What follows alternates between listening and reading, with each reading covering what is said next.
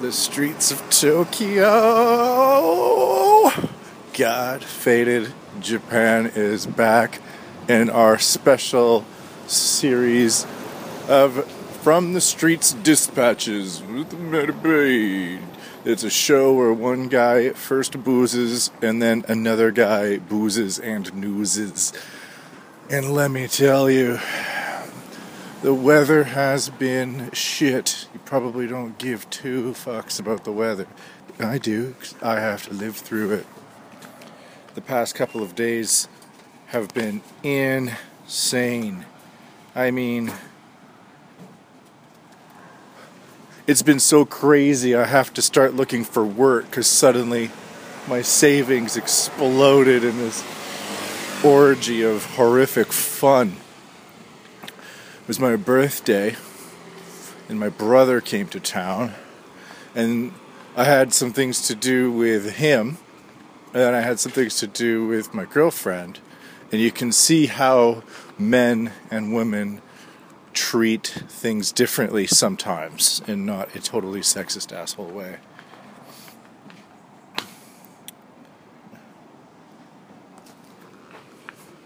All right.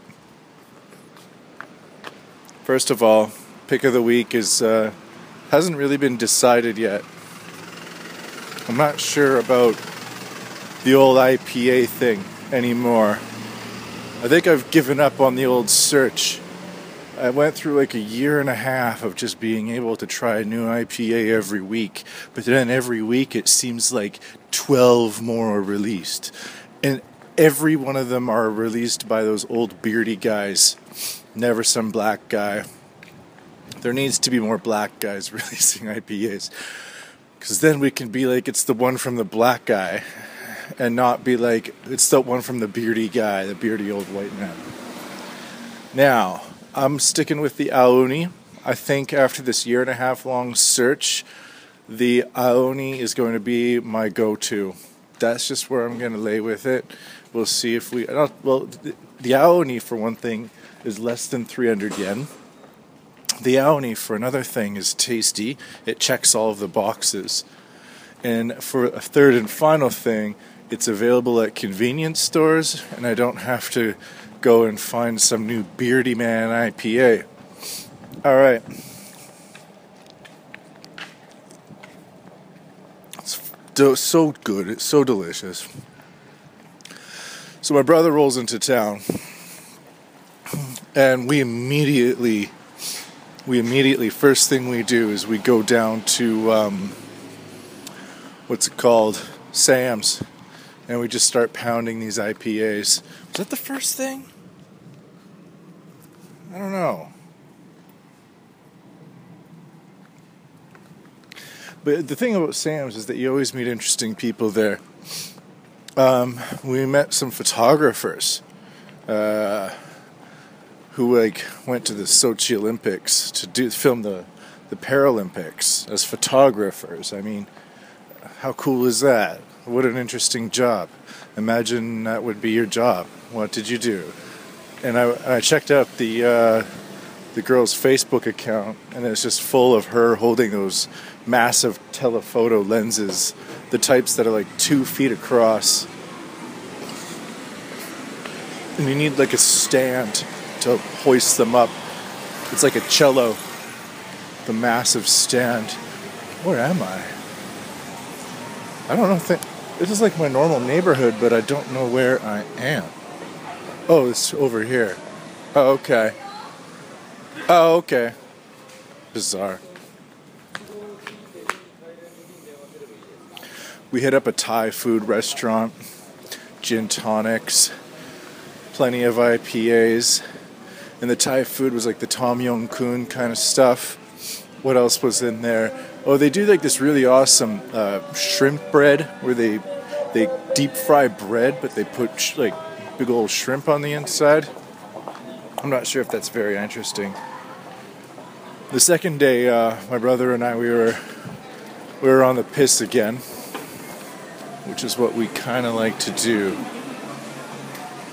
And there's these places called uh, girls' bars, and they're basically like women stand behind a counter and you talk to them. That's it. And you can you can drink with them. And that's a very popular thing these days where people go to girls bars. And sometimes I've heard like it's cool because you can spend like 30 or 40 dollars for an hour of all you can drink, you know. And so the girls who are usually kind of dressed up and looking pretty cute laugh at all your stupid jokes and you can just pound back the booze as much as you can before they kick you out. But what me and my brother did is, well, they, they have sometimes they have girls standing outside of them holding up little signs, you know, beckoning you to come in. Nothing really goes on at them. They were kind of first introduced uh, because some of the scandals that happened with some of those hostesses. So, by having the girls stand behind a bar, it's difficult for them to blow you. So, they have girls' bars. But what me and my brother did is that we just grabbed a whole bunch of streeters, get some aonis, and we would just go talk to the girls outside of the bar. Like the girls that are holding the signs trying to get us to come in. And we were both uh, kind of big white dudes. And my brother's really good at Japanese, so we were just kind of talking to them in like English and Japanese, and they were laughing at our jokes. It was like being on the inside, except we weren't having to pay $40 an hour for it. And we would talk to them for 10, 15 minutes, and eventually some dude, some manager, manager on the inside of the of the of the girls' bar would would come out, and he'd be like, "Are you guys coming in or what?" You know, I'd be like, "No, we're not. We're not going in," and we'd just walk away.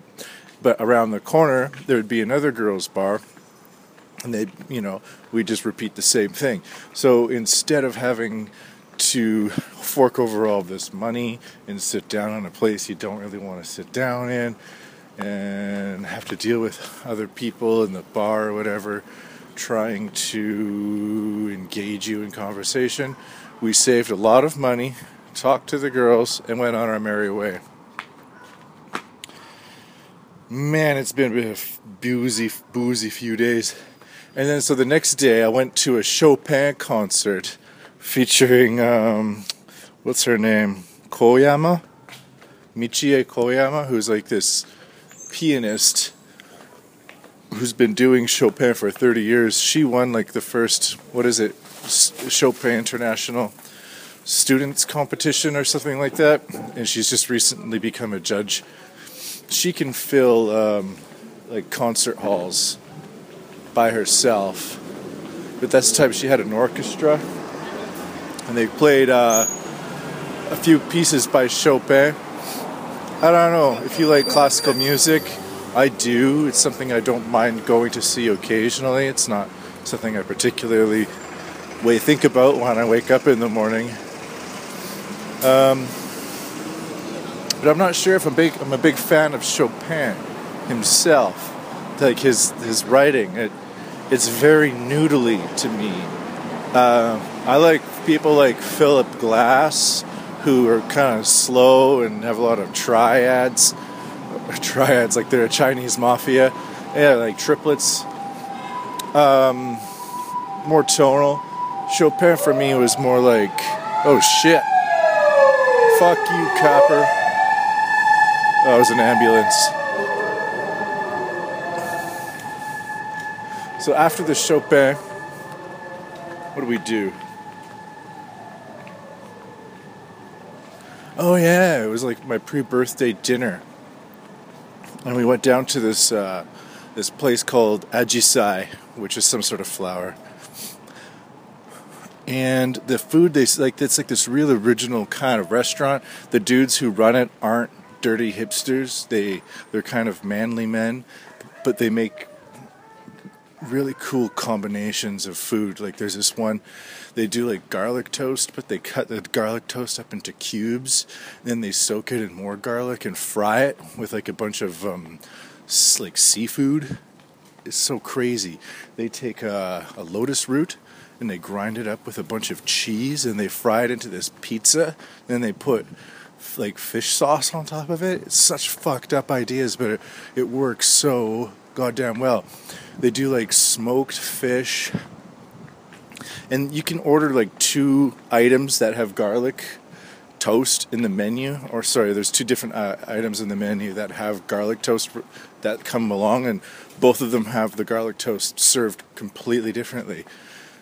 So you have a few Bass Pale Ales, you start washing it down with gin tonics. Next thing you know, you got a, a bully belly full. Anything else? Oh yeah, we went back to Gamuso after that, where it was a party happening, and I mean, it's just stupid drunkenness, really. What more can you say? Once you pass five or six cocktails, and you're just throwing them down your gullet like a duck eating food or like Homer Simpson eating donuts. You're really just drinking to get more fucked up. And that's a good idea. People should do that. The next day, went and saw a musical.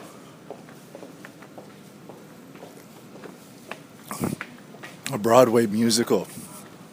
This brand new um, uh, building opened up in um, Shibuya. I think it's called the Hikarie building.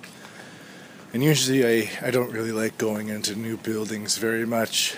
It tends to be a lot of stores that sell over expensive crap and they're just trying to catch your attention for 15 minutes while you buy some sort of knickknack that's priced so high because of the uh, overhead involved in their rent, not because it's actually useful for someone or something. But anyways, we go into this new building and it's it's fucking awesome. The the musical was called Jersey Boys. I really like musicals. I know it, I shouldn't say things like that, but I really do. A lot of people are like, I don't like the musicals because there's like people just start singing. well, yeah, that's that's a full disclosure in the genre itself. Like you, you, I don't like action movies because, well, there's like action in them. When there's like documentaries about science, I, I'm really into it until they get like science. They they involve the science in it. I really like shoe stores, but I don't know. I don't know how I feel when I get to the shoes part of this store. It's like everybody is being so open about it. There's nothing you can say. So I, I accept the fact that in a musical, there's going to be something called music. Anyways, Jersey Boys is like an amazing musical. It features, it, it, they were swearing in the musical. They were saying, go fuck yourself. They were saying, you know, if you're a douche, go fuck yourself. They had a lot of awesome swear words. And the stage was very simple. So it wasn't really one of those, um, like, like Crazy for You musicals. Uh, who's the guy that wrote uh, Crazy for You? What was his name? Um, oh shit, I forget. I forget. I forget. I was in a musical once, actually. Um, crazy for you. I want to say like Selwyn Goldmeyer Welsh, but those are those are just production companies for movies that aren't really accurately being named by me. Gershwin. There we go. This so it features like these four poor guys from um, New Jersey, and they start writing those those songs like um, "Big Girls Don't Don't Cry," you know, and they get all famous, and then shit hits the fan, and they get back together, but then they don't in the end. But the uh, the stage was very was put together in a in a way that made the audience think.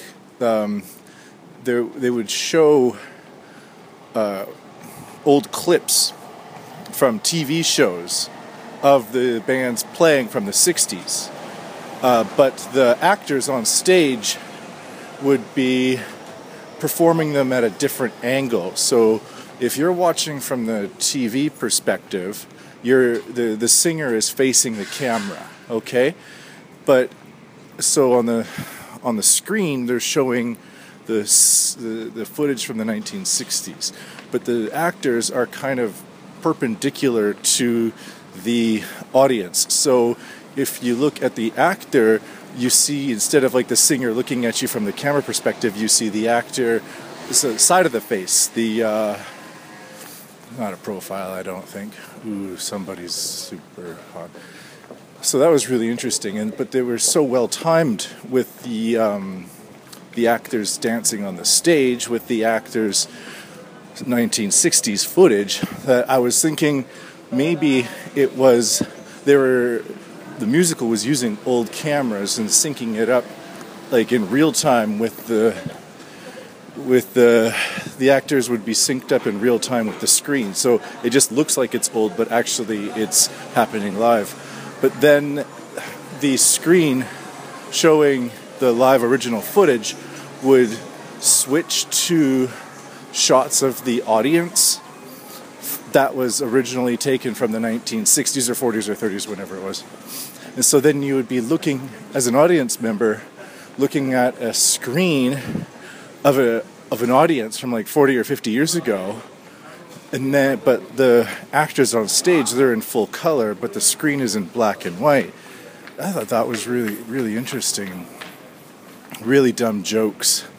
Like uh, they call they call themselves the four season and the four seasons yeah the four seasons they call themselves the four seasons because they were performing at a club called the four seasons and they were hanging outside of the club thinking about what they should name themselves and they look up at the sign hanging in front of the club and it's called the four seasons sign and one of the singers goes it's a sign you know that's kind of dumb, but that's what you expect in cheesy ass musicals. So, anyways, this is like set. So, because this is set in the 40s or 50s or 60s, whenever everyone's just a, a racist and a sexist, and there's no black people. There's one. There's a token black guy, and he's the he's the best singer. Um, probably the best actor, but he's just such a bit part because hey, it's from the past, so we can be racist, right?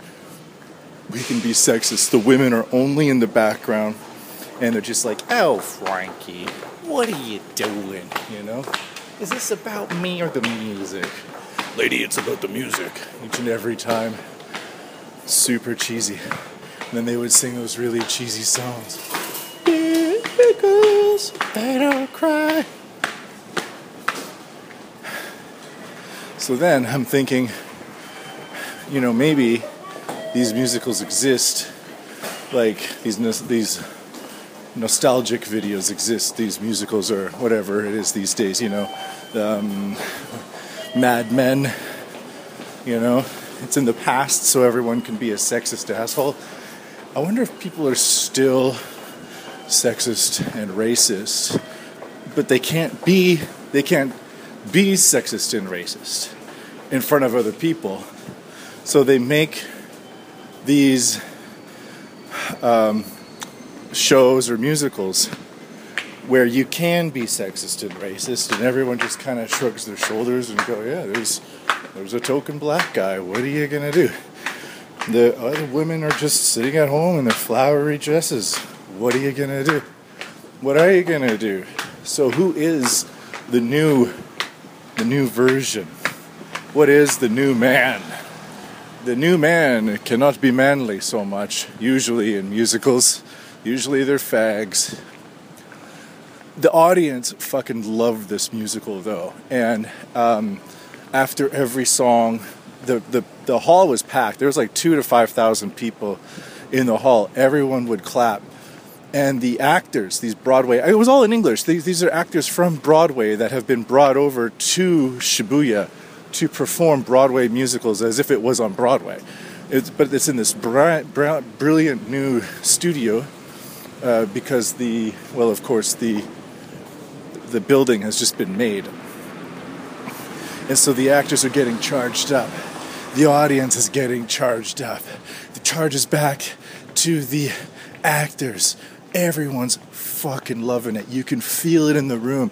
My eyes are welling up. I'm crying like a bitch. And finally, the end comes, and all the actors do their monologues, and the entire audience stands up pretty much at the same time for a standing ovation and the clapping gets louder and louder and louder, and the clapping eventually syncs up, and everyone just starts yelling, Encore! Encore! for like five minutes. And the, um, the, the, the building people play like this message that in Japanese asks everyone to politely go home. They completely ignore it. And then just scream, keep screaming, encore, encore. I'm screaming encore. I feel like I'm gonna burst into tears, like tears of just immense happiness that everybody, so many people got together and enjoyed the fuck out of something amazing. And then the building people again repeat the go home message, but they do it louder. Everyone gives a little chuckle, shrugs their shoulders, and just heads in a heads for the door in a very responsible manner. Just gets in line and leaves. you, tell me once, I ignore it. You tell me twice, well, I just politely leave and, and laugh. Well, we tried, you know, we, we clapped and we tried. We screamed the words, but oh well, maybe next time. Yeah, so that was amazing. That was really amazing.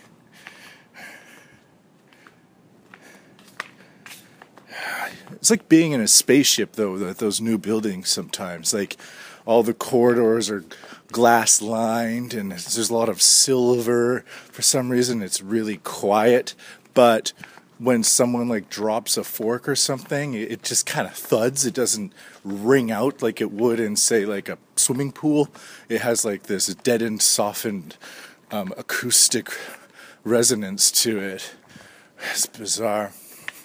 But I thought it was cool, and there's a great view because uh, it's like on the fifth, let's just say like the 25th floor of this brand new building, and it overlooks um, all of the city around it. The other, the rest of the buildings aren't high enough, so you get this perspective of the uh, of the city around you. Yeah, take some more beer. it's so scary these views because Tokyo is not a city that's aligned like a grid.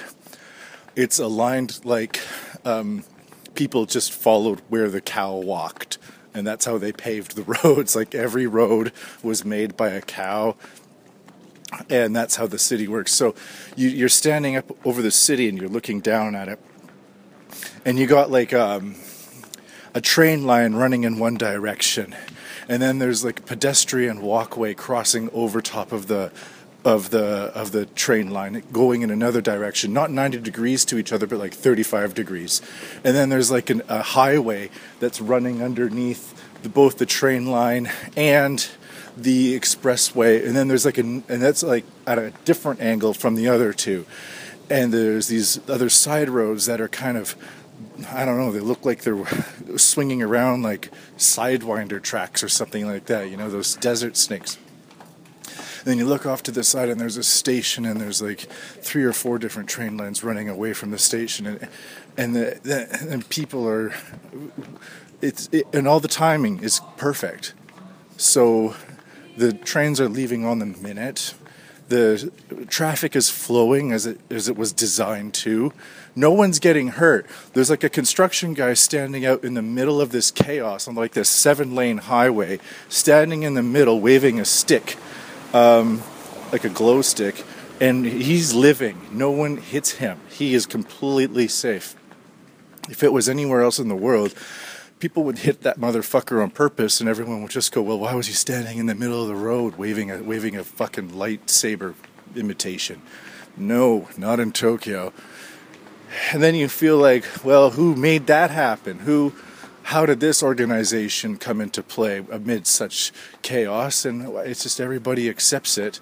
My friend once said he tried to figure out like the man who controls Tokyo, like there's some guy in a room pulling the levers making all of the decisions, and it, it took too much of his time. He had to give up. He had to give that up. Yeah, that was really fucking weird. And then you just don't even want to think about it anymore. You're just like, well, I'm just going to check to see if this is recording. Yeah, it is. So that was my. Okay, so I'm with my girlfriend and we're watching this beautiful musical and we're enjoying this brand new building and we're having a very responsible time. So we go to meet my brother and of course we go to a bar. See how this works? Girlfriend, Chopin, musical, brother, just alcohol.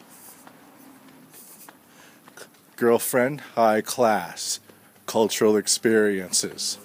Brother, drinking. so there we go. So we go to a bar. It's called Good Faucets in Shibuya. And so this is the thing. Right now, I'm drinking my Aoni for like two or three bucks or whatever. But you go into Good Faucets. We went for happy hour, so they have like some cheaper beers for like seven dollars or eight dollars. So happy hour is like a two dollars off. So considering that a lot of the beers these days are running like thirteen dollars, fourteen dollars for an American pint, not a British pint, American pint. Canada, we call them sleeves. Um, the the fact that I could have so I bought two beers and it cost me eighteen dollars.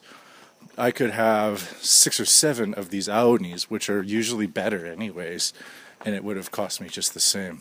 Why am I always worried about money? Um, so we went there, and then we went to this um, meat restaurant in Roppongi. Normally, I, I, hate Roppongi, but these days it's kind of being classed up a lot uh, due to the construction and maintenance of um, three museums that are kind of. There's the new, the Tokyo, the new National Museum of Art, and then there's, in addition to that, the Mori Art Center in Roppongi Hills, and then there is the, is it the Sapporo? see, all these uh, major corporations in Japan own significant cultural um, artifacts, like the Bridgestone, the tire company. They have a museum in their headquarters office that you can go visit. It's near Tokyo Station, and they have like ancient Egyptian artifacts, like like those weird bird-headed people statues, like nine feet, nine foot tall statues, and like ancient Greek uh, artifacts, like wine cups with the, Di- the, the god Dionysius um, printed on them. And so the same goes for Sapporo beer, which is just like this kind of cheap, shitty beer. Uh, but they own, I think, um, like this vast collection of internationally significant art.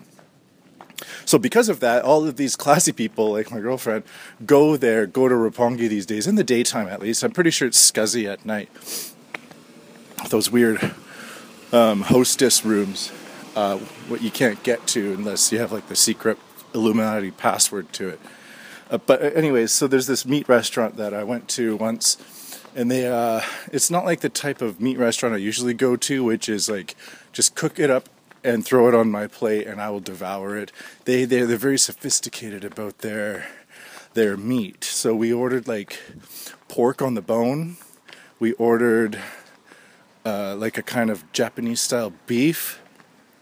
What was the other one? Oh, lamb. And like the lamb came, it was these, um, like a lamb chop, but it was almost, it was like pretty much rare on the inside and just kind of um, glazed. I don't know how you would say it, but cooked on the outside. And you, we dipped it into this um, uh, gravy sauce that had cubes of gorgonzola cheese in it and so you would uh, get all the uh, the meat covered with this gravy, and then you would also kind of, you know, squiz on a little bit of that gorgonzola cheese. Fucking amazing. Then you move on to the Japanese style beef, and it's again pretty much red on the inside, but so juicy. You just touch your fork and you can see moisture coming out of the meat, and that is served with like you know pretentious sea salt. It's not salt that looks like sand. It's salt that looks like tiny pieces of glass. And um, what's that? And wasabi. So that's like okay. So you have lamb and you have meat, or sorry, beef, but they're both completely served differently and taste differently as a, as a result. And then with the uh, with the pork on the bone, it was it was grilled all the way through, eh, but you uh, dipped it into like this this mustard, honey mustard type of sauce that probably has like hollandaise in it as well.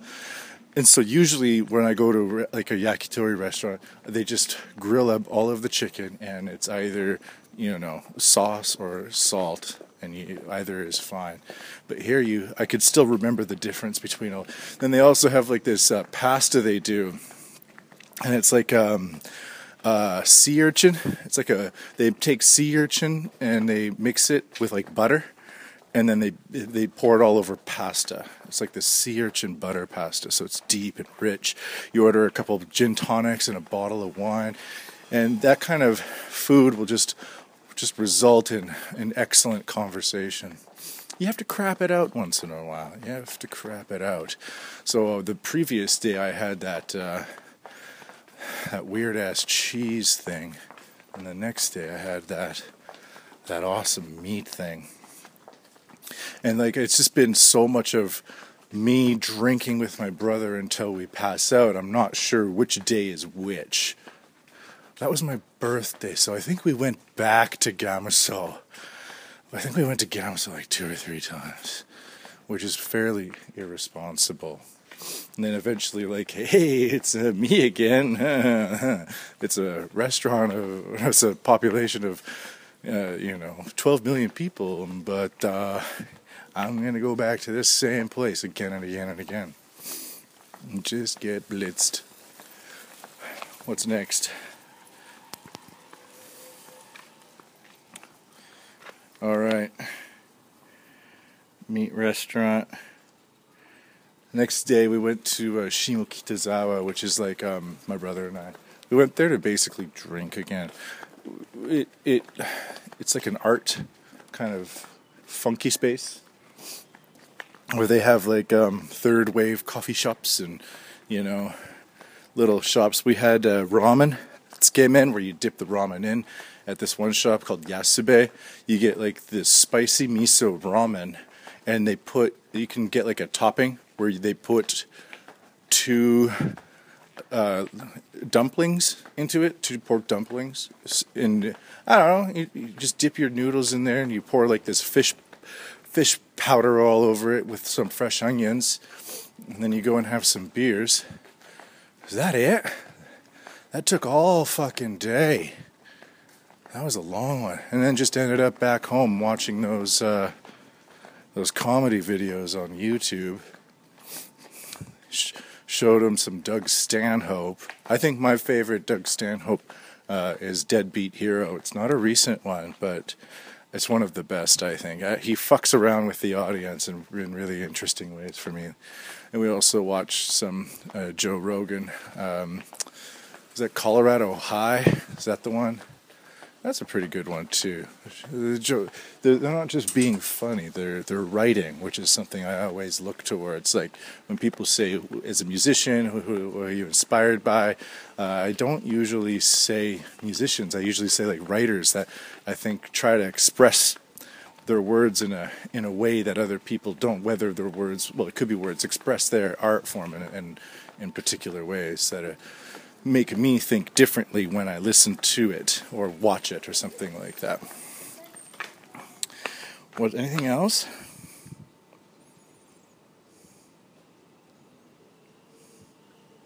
Hmm. Yeah, there's like another similar beer shop to Sam's in Shimokitazawa. And I found like an African pale ale there and a year and a half ago I would have been so stoked, but just because I feel so what what is it? Not saturated, like the market is saturated, overwhelmed, overwhelmed with the individual particular choices that I just kind of have given up a little bit. So instead of that, we just bought some Aonis and walked around. Today, I went to um, to see my brother off and had a coffee this time. And there's like this um, really expensive restaurant in Ebisu called Joel Robuchon. I can't remember his name or spell it correctly. But I had like this sausage roll. But instead of it just being like um, a sausage roll, it was like the sausage roll for platinum buyers. It was like a sausage roll that, uh, you know how sausages are rolled, it was half rolled. So half the sausage was exposed. And that meant that there was like still bread um, like that was had yet waited to be rolled, right? So the bread is kind of sticking out. You can imagine that, right? And the bread was really thin and crispy. And on the remaining area of the of the bread that hadn't been rolled into it, they had like grilled zucchini and like a keema curry. I don't know what keema is. So it was like a like a curry, like a meat curry underneath a sausage with a whole bunch of like grilled zucchini around this really weirdly wrapped sausage. It's just fucking amazing. And then I walked home from Shinjuku to Suginami-ku. It's a nine kilometer walk. Nailed that bitch. But now my knee hurts like a motherfucker. All right. I think that's it. I might come back later. You know what that sound is? I thought it was going to be a very fast suitcase, but it was a little girl on a skateboard. Hold on a second. Listen to this. We don't usually do the old uh, Twitter controversies on Got Faded Japan. I'm back actually. Hold on a sec.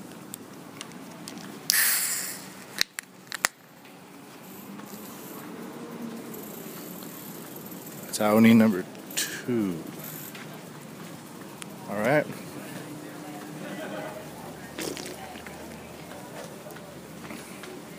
The old Twitter controversy. I usually, I try Twitter.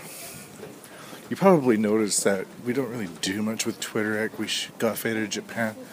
I don't know if it, if we did, what would happen? I'm not sure. Would somebody hashtag it? I'm, I really don't know about how that that works. I've noticed that people have been hashtagging on um, Facebook, but I'm not sure if that does anything or if it just makes the letters that you're hashtagging bigger so that it looks like you're hashtagging, but really nothing's happening. I'm not sure the fa- what kind of algorithms.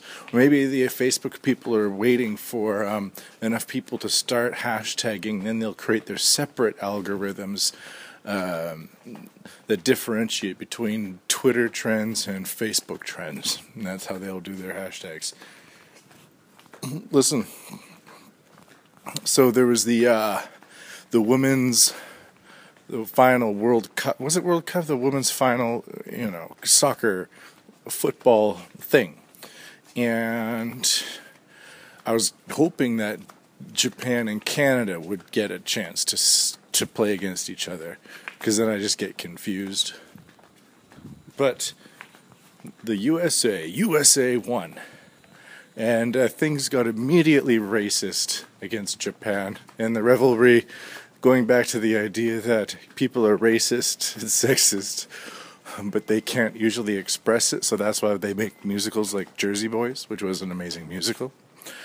But people could be sexist and racist in it and have a token Negro guy, right? Instead of having the most talented person be the be be the the main figure.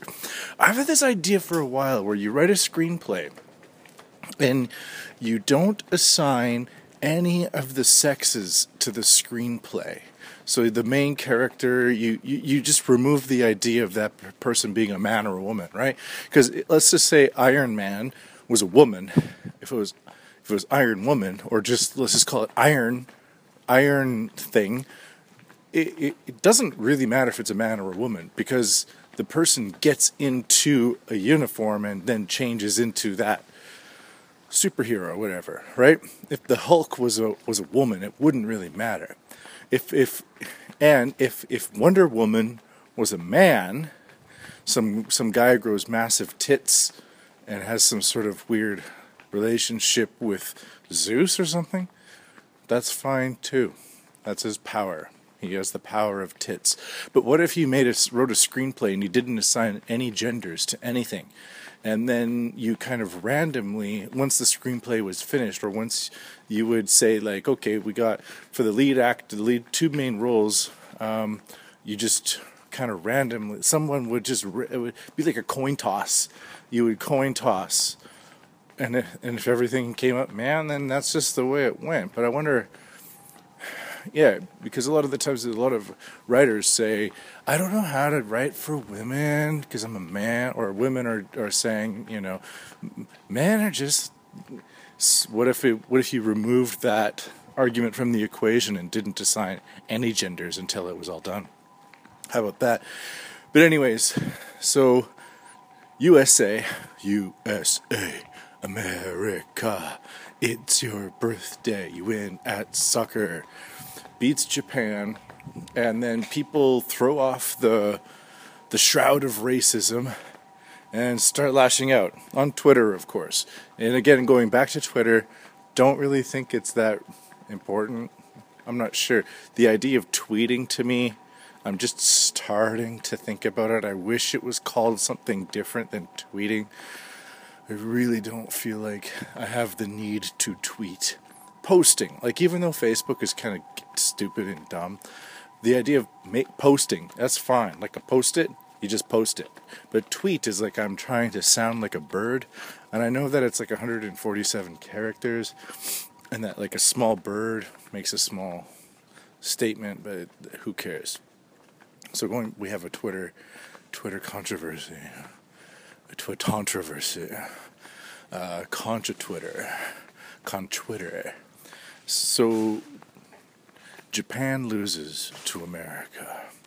Big surprise. Actually, the Nadeshiko, which is like a traditional Japanese woman that they've labeled their team. A few years ago, there was a controversy. The last World Cup, the Nadeshiko were traveling in economy class or a cattle class on the airplane, while the men were traveling in like business class or first class or something like that. Even though the women's team is far higher on the ranks, on the rungs, than the men's team. But the men still get to sit ahead of the woman because this is Japan, where the man is ahead of the woman. It is culture. It is culture. Culture. This is a culture.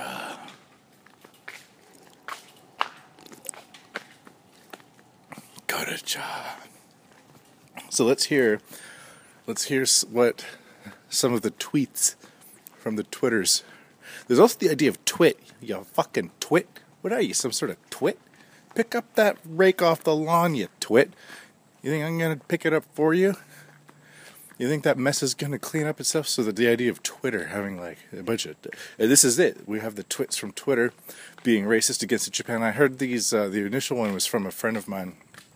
Uh, not really a friend, an acquaintance. Oh, I was hammered with her twice. I was hammered. She was just politely talking to me. And I saw her a, a post on Facebook. She's like, How could people be so mean when they're winning? I mean, really, this, this tweet. And the tweet, I can't remember, it was something like, Boom, motherfucking Japs. First it's Nagasaki, then it's Hiroshima, and now it's the fucking world's women's soccer. Suck it, bitch. Whoa. Holy fuck. Okay, from an American point of view, like if you're some like person who eats shrimp in Alabama, like Forrest Gump or his token black friend did, um, the idea of making fun of Nagasaki and Hiroshima because it's just like this event that happened before you were born. It's so long ago. Really, you're very unconnected to it because maybe you're from Alabama and you're shrimping. So it's just like this cliche, like how we can joke about. Oh, what's another one? Uh, you make Hitler jokes or something like that, right? Not around Jews, but if the Jews aren't there, who fucking cares? That's the attitude that a lot of people have. That's the attitude everyone at least once has. And then you feel bad about it because you went and said it because it wasn't 60 years ago when you could be a Jersey boy, when it was right now when you're not supposed to be a fucking asshole. But then you tweet it out, and then some Japanese person reads it. And like the events of Nagasaki and, and Hiroshima in Japan, like it's not just about death, it's like about losing a war, about the emperor revealing himself as not a god. It changed the entire mentality of everyone who is Japanese.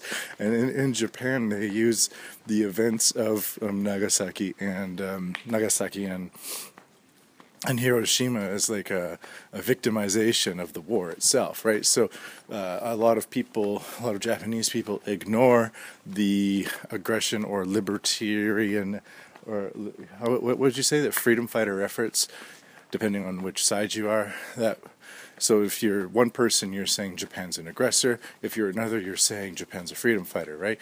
But anyways, at the end of the day, it's like a lot of Japanese people around Asia with guns making other Asians do things uh, in place of white people who made those Asians do other things.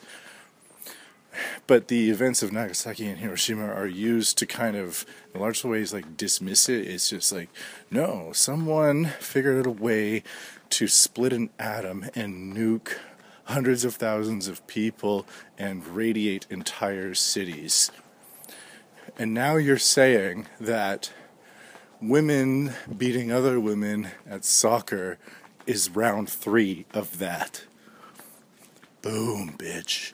First it's Nagasaki, then it's Hiroshima, now it's women's soccer, you Japs. It's like, holy fuck. Jesus, you take that from Alabama, from some shrimp lady who maybe doesn't even know that Jap is a bad word. I mean, you should. You should know it is. You should. But Japanese people still say gaijin. Little kids walk up to me every day and say gaijin, which means other person. You're not fucking from here, you know. But if you say gai kokujin, it's like you're a person who's from another country. So goes both ways but not quite like that. Anyways, here are some really racist tweets. So the so the the Americans win. Yay. Everyone's happy in America. And then they just they, they throw off the shroud of racism. Here's some tw- I'm reading these upside down on my smartphone. Young Sea Boy says, "This is for Pearl Harbor." And it has 929 retweets and 1,241 likes. Um, Cocaine Cola says Japanese soccer game right now is more like Hiroshima 2.0. Next, we got Kent Murphy. I feel really weird. I'm walking around my neighborhood screaming out racist tweets while looking at my iPhone upside down while drinking a locally sourced handcrafted beer. That's it. I was on my bucket list.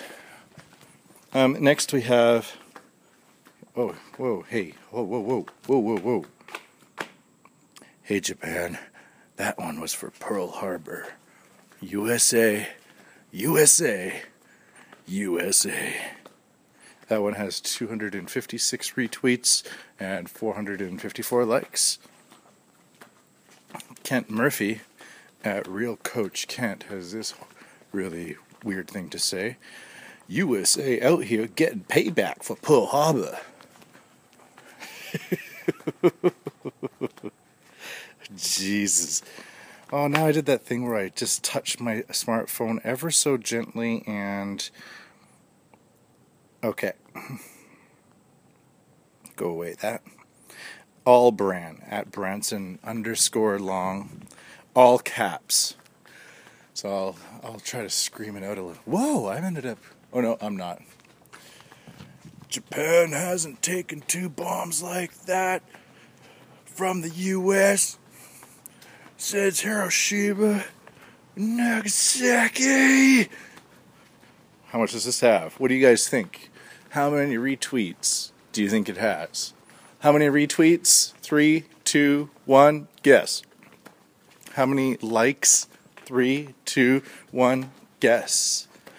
Well, if you said 115 retweets and 208 likes at the time of 9 p.m. Tokyo Standard Japan Standard Time, Tuesday, July 7th, you would be absolutely correct. Gnarly Ned. And Gnarly Ned, at first glance at his Twitter handle, looks like he might be of a smarter realm of racism because he's spelling his name with the GN. Or maybe he's just being ironic. Oh, Jesus, I did that thing again. Stop it. How dare Japan try to tear us? After all, that's too British, right? Let's see. He's like a total white nerdy kid, so I'll try to read him like a really racist black guy. Now, how dare Japan try to tear us after our Independence Day? This payback for Pearl Harbor, motherfuckers! It's a bus. And he spelled motherfuckers! A motherfucker with two D's. And that's how it got retweeted. That one has 173 retweets and 236 likes. The funny racist trademark has the least funny racism. USA just dropped more bombs on Hiroshima again, but he has 1,344 retweets. 1,007. I'm lucky if I get like three, three, three likes or three. But then I'm like, well, it's something weird. It's something like totally unnecessary. I don't know. So that's those are some. Uh, that's some that's some racism there. You know what? They should they suck they suck at ball. They ball suck. The final score was for four nothing, four zilcho. So not only did, did Japan score nothing, they had to look at racist tweets the next day comparing the, the winning of a match to the nuclearification and the and the total you know derailment of their historical narrative as a as an act of in, in a very shameful manner. Wow. Now that's Twitter racism for you. Actually, I like I find Facebook to be very boring and dull. Like, here's a picture of my flower. Not a very good one, I know, but I just wanted to share. And, you know, people like it and they move on. Or there's a lot of like, um, this cat does something, does 17 things, and then what they do next, you will not believe, you know? distractify kind of bullshit. But the Twitter Twitter feels like it's very aggressive. Like people are kind of attacking you. Like it feels like you're you got to be on your guard. Like you need a stick or something. When somebody comes at you, you're ready to fucking beat them back in the face and be like, "Go fuck yourself. You're a wrong racist cunt." I don't know why I said that. But yeah. So you be careful out there. Yeah, just because you win, it doesn't mean you get to sh- throw off your the shroud of racism, come out of the mist, and attack like those weird fucking that Michael Crane novel taken from that Islamic explorer Ibn when he went up to Norway. Um, fighters in the mist or something like that when those Neanderthals would come out of the mist and attack all those Norwegians and then had to talk to the elves and shit like that. True story. True story. All right. Well, there we go.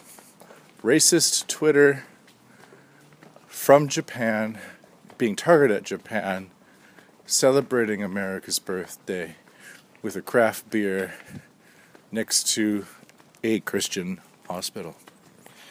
I'm going to leave you guys there. I think that should be alright. If you guys want to send us any racist tweets, do it at at I love Jesus. That's the Twitter handle. Send all your racism there. Until next time, just fade on and get me in. but seriously, keep it real. When I want to save money and drink better beer, I go down to Mitsuya Liquors in Tokyo, Minami Asagaya. Why? They got over 300 types of beer from across the world and from around Japan. They got IPAs, pale ales, pilsners. It's a beautiful thing. And if you want something else, they got it. They got a fine selection of Napa Valley wines, Japanese sake, and shochu. And you can take all those puppies into the back and drink them there, which means that you're saving money by drinking at liquor store prices in a social environment. So fade on and save. Mitsuya Liquors in Minami Asagaya. Yo, what's up, faders? Got Faded Japan has got a new sponsor. Our new sponsor is Gamuso Bar, located in Asagaya, Tokyo. If you're kicking it in Tokyo and you want to get your groove on, get your fade on, you better get your ass down to Gamuso. Gamuso is located in Asagaya. It's about 11 minutes from Shinjuku Station on the Chuo line. Gamuso has weekly bands, weekly performances. And hell, if you got your own event and you want to hold it at Gamuso, we'd love to host you. So contact Gamuso at www.gamuso.com. That's www.gamuso.com. That's right, Gamuso has not only beers in the bottle, but beers on tap. We've got every drink you want, so come on down to Gamuso. Gamuso, and if I'm working, tip me. Hey yo, what's up, faders? Johnny here. You know I love booze and news, but I also love art. So come on down to thespiltink.com and check my art out. I've got tons of stuff there for you to check out. And I've got paintings, I got prints, I got videos. And I tell you what, if you like a painting, I could probably sell it to you. And I tell you what, if I can't sell you that painting, I will definitely sell you a print. I've got prints of all my work. Prints are about 2000 N each, about 20 bucks, but if you buy two, you get the third one for free. So come on down to thespiltink.com. Yo, and on top of that, I'm looking for commissioned work. So if there's something that you want me to do, I can make it for you. Just check out my stuff and see if you like my style. And if you like my style, I can definitely paint you anything on canvas, paper, whatever. I've done it all. So come on down to thespiltink.com. That is T H E S P I L T I N K dot com. Thespiltink.com. Proper. Yo, what's up, faders? Welcome to the second half of Got Faded Japan, and I'm Johnny. As you probably know, Matty B is uh, doing the A side of this podcast. He's got his brother in town. I'm sure he's talked all about that. Uh, yeah, so here I am. It's a Monday evening. I'm getting my fade on. It's Monday night. I'm getting my fade on. That's how I do. and what am I drinking tonight? I'm drinking I'm drinking probably one of the most bizarre drinks ever. This one here is called the Strong Zero. So we got one number there, zero. And then it says Suntory minus 196 degrees centigrade. So that's another number. And then another there's another number, it says 8% alcohol. The third number. So we have zero, negative 196, and 8 and I'm thinking this is probably like coordinates. Like this is like this is like like a faded treasure map, right? This is like one of those um what's it called? Cash grab or something or there's a geo grab or some shit some website there are all these people that like look for things and shit like you can hide something and somebody can find something. Well, anyway, it's something like that like a what's it called? A geo grab, geo track. I don't know. I had a coworker that was into that shit. But anyway, yeah, I think that's what this is. This is some kind of like a free Freemasonic or a Masonic Freemason or a Masonic kind of like like riddle or something. So we got 0, 196, and 8. So I think if I follow these coordinations or coordinates, we'll probably find some buried treasure. We'll probably find a six pack. Wouldn't that be fucking awesome? If you're like, okay, we, we use our fucking iPhones and shit, and we find these coordinates, and we're like, oh my god, it's right next to Hachiko, and we got our shovels, and we're digging and shit in Shibuya and stuff, whatever. There's no grass in Shibuya. It'd probably be uh, Yoyogi Park or some shit, but we're digging in Yoyogi Park, and all of a sudden, boom. Oh, I can't make it like a you hit like fucking like something hard or some shit. And you're like, whoa, fuck, what the fuck is that? You keep on digging a little bit and shit, and you're like, oh my god, this is either a coffin or a six pack. so fucking that'd be pretty fucking sweet, dude. You know what? There's there should be one of those geo. What's I, I don't know what the fuck they're called. Geo snatch. Geo grab, geo scratch, geo something. I'm not gonna look it up. I'm, I'm fucking against looking things up on my fucking iPhone, whatever I can't think of a name and shit, which is like constantly, right? Because I'm not using my fucking brain. I'm not using my brain either when I get my fade on, but fucking it's it's it's absolutely ridiculous to fucking every two seconds fucking like be like, oh, what's that called? What's that name? Da da da da da. Use my fucking iPhone and shit because it, it basically means my brain is my brain's only function is to use my iPhone to fucking find answers to things that are pretty much pointless, right? Like fucking this geo snatch. That's what I'm gonna call it. Is it geo snatch? So fucking yeah. So there there's there should be like a geo snatch like kind of like subcategory and it's called find my fade. Find my fade. So it's basically like like faders all over the world in their neighborhoods fucking like they, they hide a six pack because hiding one beer is just pointless, right? I mean, because you're gonna drink that beer in fucking one minute. You're like, yeah, drink it. You're like, oh, it's warm, but it's awesome. Ooh, so cool. Hey, get my fade on. But fucking, I think it'd be fucking awesome if everybody got together and they just started like hiding six packs all over their city. Like, we've got faders all over the place, dude. We got faders in Egypt. We got faders in South Africa all over the states, all over Australia, all over fucking uh, a few in Scotland, and you know who you are, kidding.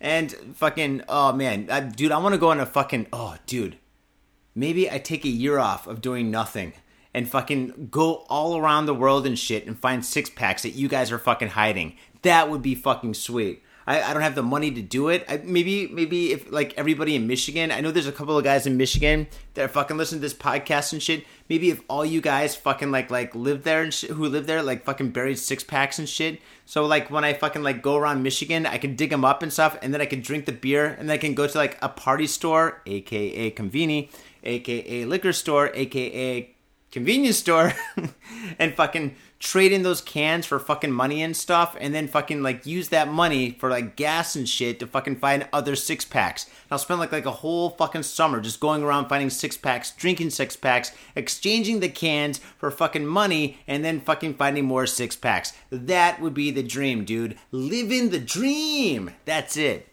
Although I think like when you exchange your your cans and shit in Michigan, you only get ten cents. Um, in in Ohio, it's five cents, or Kentucky, those cheap bastards. But anyway, yeah, that's one of the best things about Michigan. You can change exchange your cans for fucking money. And we used to do that when we were fucking kids and shit. Oh god, yeah, go in the garage and shit, and find out your dad's like like beer cans and stuff. Fucking go to the fucking liquor store and shit and buy bubble gum and stuff. Actually, we bought like top like uh, baseball cards and fucking garbage pail kids. I bought so many motherfucking garbage pail kids with fucking cans. And it's funny, it was just like currency. You're like a kid, you walk up, you got a bag of fucking like sticky, nasty, fucking beer smelling like fucking cans, and you're like, here you go. I want these. And the guy's like, here you go. Yeah, man, that was fucking awesome. Fucking awesome. Mm. So anyway, yeah, I'm drinking a Chuhai. Actually, I got two Chuhais. The strong is the uh, strong zero. Fucking love it. Fucking love it. It's great. And the thing is about the strong zero, I don't know. Maybe maybe it's eight percent alcohol, which is pretty high for this kind of a drink. But it says strong zero because it doesn't taste like alcohol. This is like. Okay, no, it kind of does. I'm chugging it, so fucking it's uh, it doesn't taste like alcohol when you chug it, but it kind of does. It's kind of cool. It's minty. No, no, no. It's limey. It's really limey. My my lips are all limey. Oh man, I've been smoking. I've been smoking my new pipe all day today, which is so fucking awesome. I swear, faders, if you are ever interested in smoking a fucking pipe, if you're ever interested in fucking getting your pipe on, getting your tobacco on and shit, fucking, I would go to dagnerpipes.com. Dude, these guys are so fucking awesome, dude. Oh my god. I got this small little poker, right? It's like this this small little like pipe. It's not like one of those long Sherlock Holmes pipes. It's kind of like a really small one, kind of like a Popeye pipe, but this one's really fucking badass and shit, dude. It's a, it's a, I think it's called the um, the P3 poker. Oh, dude, it's so fucking awesome. I'm smoking some Northwoods tobacco and shit. It's great, dude.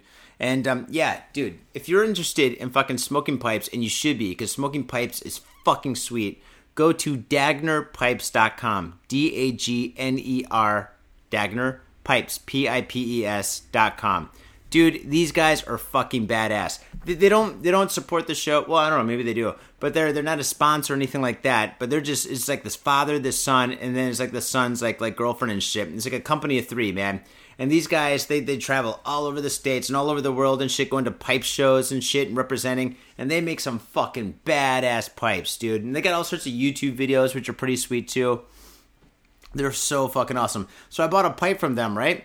And they sent me a fucking, they sent me a fucking, uh, what's this called? A dog tag with their fucking logo on it. And their logo is pretty badass. It's a fucking, it's like a skull that's got two pipes behind it, like the Jolly Rogers or some shit dude is fucking dope, dude. And then and then they sent like a little bit like like a tobacco sample or some shit, which I I'm not sure if that's probably a good thing to say on the internet. But anyway, yeah, so they sent that, they sent some stickers, some magnets, and of course they sent a fucking tamper and the fucking pipe, and the pipe is so fucking cool. I'll, I'll put some photos or something on Instagram or some shit, but man, I fucking love it, dude. All I want to do is drink beer, get my fade on, and smoke my fucking pipe, dude. It's fucking sweet. But alas, this is not about me and all the bullshit I'm doing. This is about the motherfucking news. So you just had a rant from Matty B, and now it's time for me. Okay, so for all you first time faders, um, yes, if you're listening to this, I highly recommend that you have a couple of beers. And if you're not having a couple of beers, you're probably driving. And if you're driving, do not drink. Don't do that. That's some asshole shit. All right. Speaking of asshole shit, we got a lot of we got a lot of fucked up news this time. Here we go. This story is a pretty interesting story. Mm. Mm. Fuck, fuck it. I don't give a fuck. I got enough. I'm gonna fucking right before I read the news. I'm really gonna get my face. I'm gonna drink. I'm gonna fucking chug this strong zero. It's halfway done, but I'm just gonna. I'm gonna fucking do it. I'm gonna do it. Whatever. Cause I got another one right here.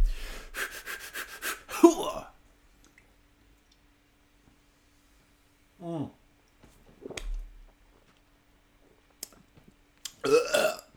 Oh. oh man, that was awesome. Oh, there we go. One down and one to go. Oh, get my fade on for the show. All right, here we go. All right, now I'm completely ready. All right, so Got Faded Japan, episode 243. Oh, God, 243. Here we go. So this story takes place in Tokyo. Women flock to zoo. Okay, you know, women flock to zoo. They take their kids, they take their family. It's, it's a good thing to do on like a Monday, you know, you know, the husband's at work and shit. You ain't got shit to do. So you go there. Unless women flock to zoo to see, quote, hunky, end quote, gorilla. Gorilla. They're going to see the gorilla. You know, this is pretty interesting. Here we go. Tokyo. A giant gorilla with brooding good looks and rippling muscles is causing a stir at a Japanese zoo, most likely Ueno Zoo, with women flocking to check out the hunky pinup.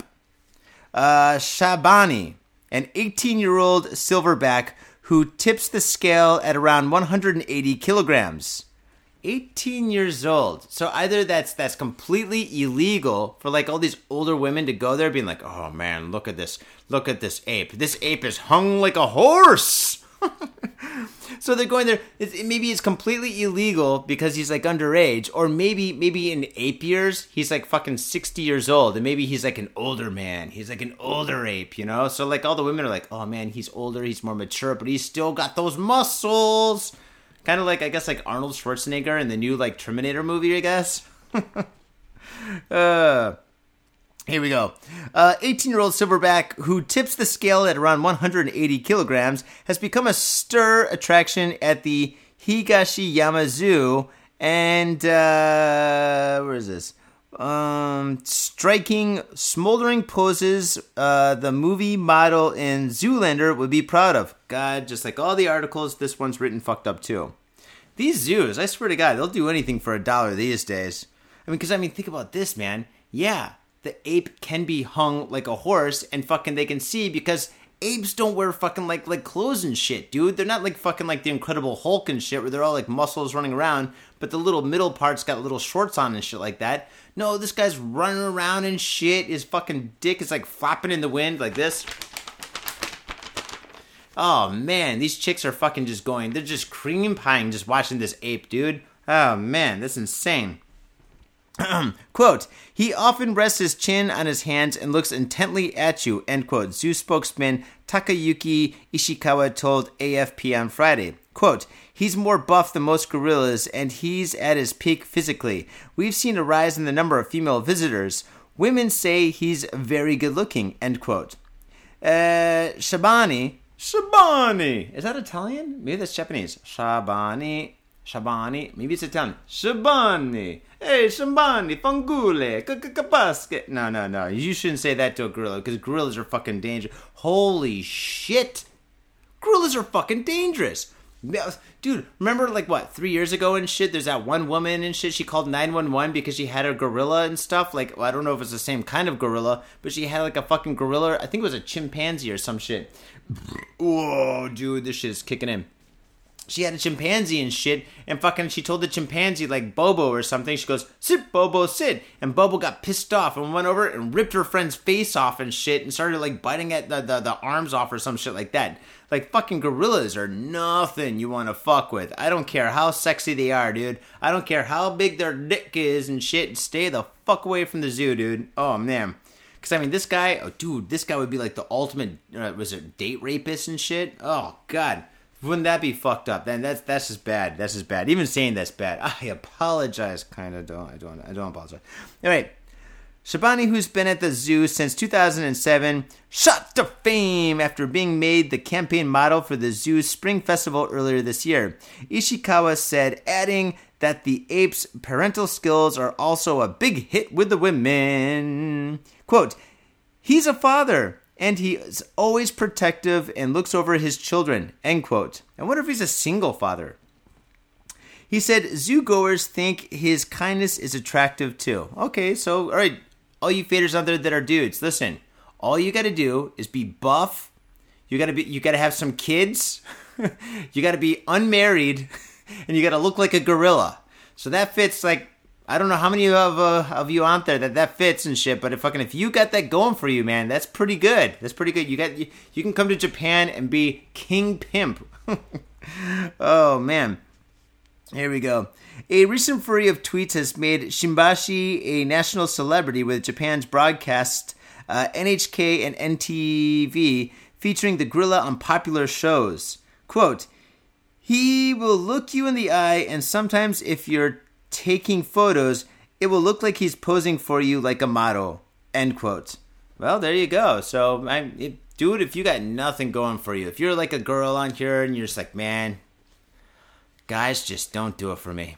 I've tried. I've tried. I've tried all those sites. I've tried that Grindr site. I've tried that that that love. What's it called? Uh, Match.com, Cupid dating thing or whatever. I've tried all that shit, and it just does not work for me.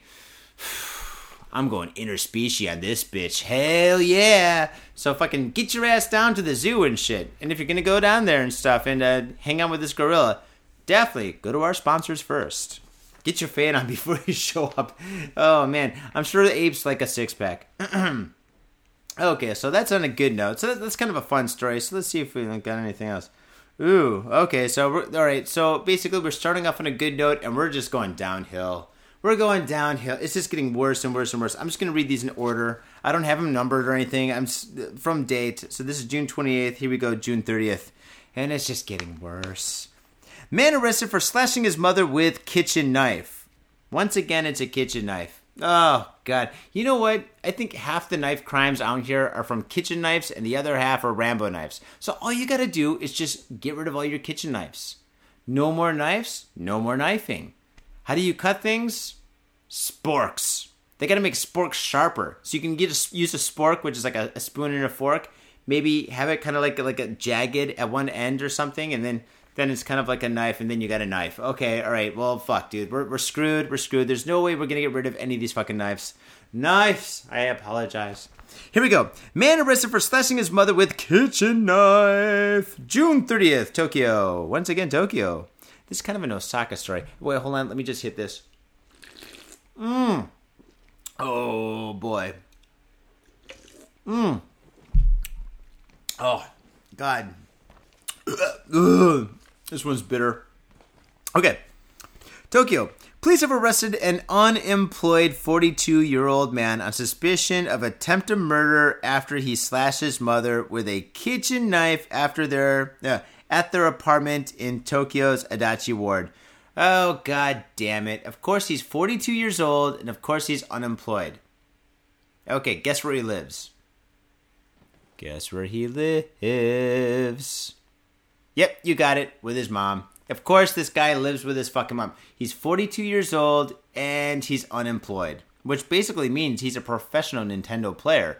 I'm sure he rocks fucking Mario's cock like a motherfucker, dude. This guy is probably awesome on the fucking old school NES, fucking rocking the A's and B's, A's and B's, and A's and B's. But this guy's too much of a loser. He does not play Contra. Up, up, down, down, left, right, left, right, A, B, B, A, B, no, A, B, A, B, select start. Fuck. Oh, yeah, I used to know Contra. God damn it all right, that's it. I'm gonna buy a fucking NES and get my fucking. I'm gonna fucking be one of these losers too. These guys have all the fun, except for this guy. He's gonna have all the fun in jail by himself in solitary confinement.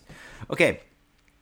Once again, police have arrested an unemployed 42 year old man on suspicion of attempted murder after he slashed his mother with a kitchen knife at their apartment in Tokyo's Adachi Ward. Dun dun dun. According to police, the suspect, Takahiro Miki, attacked his 74 year old mother. Jesus Christ, 74 year old. He's attacking. This guy is a fucking piece of shit, dude. I swear to God, 74 year old little old mother. Oh, God. This is this is fucking horrible. 74 oh god dude she she should she should not be fucking living with this fucking loser 74 year old mother as she was preparing to go to work on the morning of June 26, Fuji TV reported that Miki slashed his mother's neck with a kitchen knife with a 16 centimeter blade. That's the size of my D.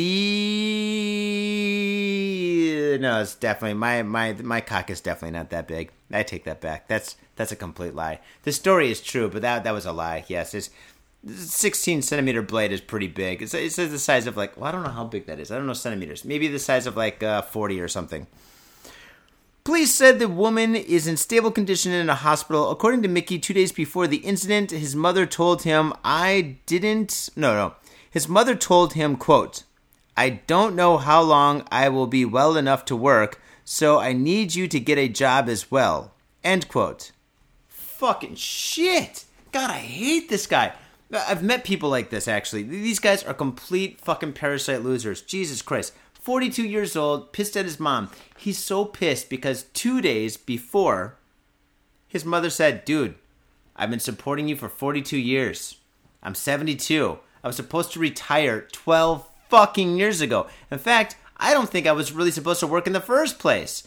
But uh, yeah, you should probably get a job because I'm not sure how long I'm gonna live to support your fucking ass playing fucking Mario, you motherfucker.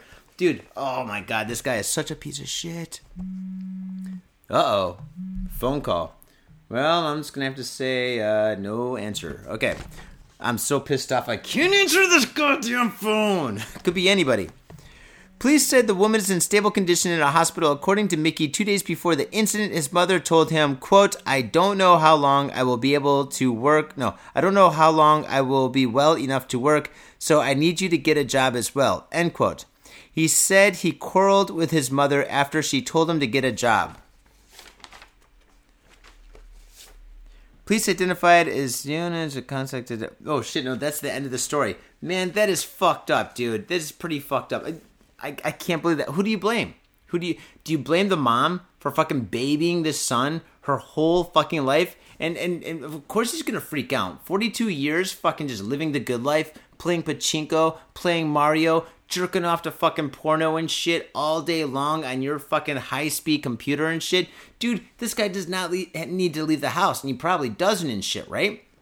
A lot of people here in Japan say, well, you know, maybe maybe he's just you know lonely or maybe he has mental issues. No, fuck that, dude. It, dude, th- this was not a problem or an issue when I was a kid. There was never fucking like a thing where like fucking like like people were living with their parents and shit until they're fucking fifty years old and stuff because they had quote quote problems in society or problems meeting people. They're shy, this or that or some shit. No fucking way, dude. Listen, dude, listen. If you got kids and shit, and you realize that your kids are having problems, fucking like uh, I don't know, making friends and shit. This is what you do. Fucking two words. Fucking football or fucking baseball. Fucking get them into fucking sports, dude, and just fucking have them play fucking as many sports as possible. Dude, yeah, dude, people are shy, dude. I'm fucking shy too when I'm not drinking. Dude, I do not want to talk to people at parties half the time and shit. I'm sitting at a party, I'm just like, oh god. If I'm if I'm with my crew, I'm fucking cool, right? But if I'm at a party where like fucking there's nobody there and shit, I gotta get my fade on before I can fucking get the courage to talk to people and shit. But fucking I do it, you know, fucking you gotta be social and shit. You gotta get out there and do shit, dude. And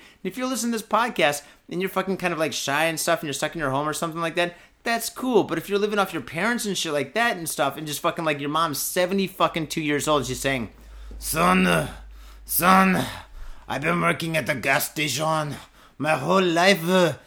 Uh, I, I don't know how much longer I can pump gas. or son, you might have to get a job. She probably did not sound like that at all. But, but fucking if she said that and shit, the son's like, well, fuck you, bitch. I'm gonna chop off your head. And he fucking pulls on a fucking, like a, a fucking fruit knife or some shit, trying to cut off her head. Dude, fuck this guy. Fuck this guy. Then again, you know what's gonna happen to this guy? This is the sad fucking part. He's gonna go to prison. He's gonna be there by himself, or people are fucking there taking care of him. So this guy's gonna spend his whole fucking life with people taking care of him. That or his mother's not gonna press charges, and then fucking she's gonna go back to work, and he's gonna go back to his room, and fucking life's gonna go on. And fucking who knows what's gonna happen when she passes away and shit, dude. Oh my god. And she this is another crazy thing. She was only trying to help him. She's like, listen, all my money's gone to you. My whole life's gone to you. And and now it's time for you to get a job. You're 42 years old. I don't give a fuck if it's a paper route. Just do something to support yourself. And this guy flips. This guy goes berserker. Fuck this guy. Fuck this guy. You know what? You know, I I I, don't, I think jail is too fucking good. This guy, oh, dude, no. Okay, he goes to jail, but in jail, he's got to do all the cooking for all the people there. Like all the other, like, rapists and fucking murderers and shit. This guy's got to do all the cooking. And then after the cooking, you know what this motherfucker's got to do? He's got to do all the cleaning, dude. He's going to be fucking dishwashing Sam, dude. He's going to be dishwashing all the dishes and shit like that because that's what this guy deserves. He deserves to fucking go to jail, throw away the key, and fucking work his fucking ass off. And if he doesn't work hard and shit, dude, I think fucking like the, the some of the rapists in there should have their way with him. Although that doesn't happen in Japan, but fucking, but fucking, there you go. anyway, fuck this guy. So that's story number five. Number four, here we go. Number three. Ah, number three is pretty fucked up, but it's got a good ending. Man arrested for kidnapping 11 year old girl in Nara. Holy shit. 11 year old kid. Oh, this is so fucked up. Oh, God. In the country where everything is safe, I don't know. This is pretty fucked up. Here we go. In Nara. Police say Sunday night they've arrested an unemployed, once again, an unemployed guy. I bet this guy's living with his fucking parents. I bet this guy is the younger brother of the first guy. This piece of shit. Police said Sunday night they've arrested an unemployed 26 year old man on suspicion of kidnapping an 11 year old girl who disappeared from a recycled goods shop center in Kishibuya, uh, Nara Prefecture, on Saturday afternoon. Police said the Kotone Morita, oh, police said that Kotone Morita was found with her wrist bound. I can't believe they said her fucking name. Usually they, they fucking hide this shit. Kotone Morita was found with her wrist bound in the car of Masuri Ito in the town of Yamato Takada at around 9 p.m. Sunday, about 10 kilometers from the store where she was last seen Fuji TV. It's always close. It's always close. Police said she was shaken but unharmed. Thank God. But by shaken, dude, she's probably traumatized for fucking a long time, dude. According to police, the girl had gone with her parents and elder sister to a recycled goods store on Saturday afternoon at around 1:50 p.m. She told her parents she was going to the toilet. The store has a south wing and a north wing separated by a road. Kotone left the north wing to go to the toilet in the south wing. Kotone's parents came looking for her when she didn't return and found her right sandal in the toilet. Oh god, dude. Could you imagine the fucking horror? And when I say horror, it's like scary horror, right? Could you imagine the fucking like like the, the shock, the the oh my god of finding just the sandal in the fucking toilet? Dude, I would go berserker, dude. I, dude, I would freak the fuck out, dude. Oh man, I don't know what the fuck I would. I would go. I, I don't know. I don't know, dude. I, my heart goes out to these fucking parents, dude. Oh shit. Police quoted the uh, quoted a store employee as saying he heard a scream coming from a near toilet at around 2 p.m. See, that's one thing that I don't like about large cities. You know, large cities you know, it could be anywhere. It could be like London. It could be New York. It could be Los Angeles. In in in in Las Vegas, probably this happens all the time. But fucking, especially in the valley. But uh, the thing is, like, you hear a scream, especially a kid scream and stuff like that. The scream like ah, dude, you stop what you're fucking doing and you be a fucking hero, man. You fucking, you're like, all right, it's on, and you fucking, you go and you fucking find out what's going on and shit. Especially if it's a kid or a girl and shit, dude even if you go there and you see like like like a parent spanking them, like if you go and you see a parent spanking a fucking little kid, you're like, well, kid probably had it coming. kid probably did some bad shit, and then fucking mm-hmm. that's that, right? But fucking like I mean, if you see like a kid screaming and some fucking like like a ten year old kid screaming and a fucking twenty six year old guy fucking like strangling her and pulling her into a car, you fucking run up to there and you fucking you you stop that car. I don't know how the fuck you do it, but you fucking stop that car. You you put your fist through the fucking front window, you grab that motherfucker by the throat, and you pull him through the front window and you put him in front of the car. You get into the car and and and fucking you do what does comes naturally. I don't know what it is for you. For some people it's go, for some people it's stop. I'm not telling you what to do after that, but I'm just saying, fucking you do what you do what's fucking right and shit when you hear a fucking kid scream or a girl scream and shit, dude. That's what you do. Man up. Don't be a pussy. I fucking blame this piece of shit working at the fucking store, the recycling store. You know what? This motherfucker deserves to work at a fucking two bit recycling store and shit, selling fucking recycled socks and condoms and shit. Fucking be like, well, I heard a kid scream. Sound like she was gonna die. I I figured it was time to go uh, take a coffee break. Now, fuck this guy. And fuck the guy that fucking kidnapped her, too. Fuck that guy. Oh, dude, oh, you guys are getting it good. I'm just full of rage. It's fucking Monday and shit, dude. After the weekend, fucking, I'm just like, I've got my Hulk on, dude. Oh shit, Johnny's pissed. Here we go. Police quoted the store employee. The okay, let, let me rephrase this. I'm, I'm, gonna, I'm gonna, I'm gonna edit this. God damn it! I gotta answer this goddamn phone. Hold on. Freeze gonna take a second. Oh man, you know, oh being married is awesome. You've got your ups and you've got your downs. But one thing is cool when you're married and your wife calls you up and she's like, What you doing? And I'm like, Oh, I'm doing the show. She goes, Oh, do I need to bring beer? I'm like, Oh, yeah, come home and bring beer. Yes, come home and bring beer. Yes, faders, listen, I'm going to tell you a secret. All right. If you're thinking about getting married, make sure you're living with the girl for at least one or two years. Okay? After you live together for one or two years, getting married is pretty cool, right? It's no big deal. And also, before you get married, tell your wife this. God, dude, this drink's awesome. Say, listen, I'm who I am, and I'm never gonna change. I'm gonna get my fade on. I'm gonna go on with my friends. I'm gonna come back completely fucked up. And if my pants are on backwards and they smell like urine, hey, that's just how I'm rolling and that's how I've rolled, and I'm not gonna change. And if, if your wife's like, you know what, or if you're uh, your fiance or potential wife or whatever, if she's like, or he, whatever, it's a dude, whatever, I don't know what you're into, but that's cool.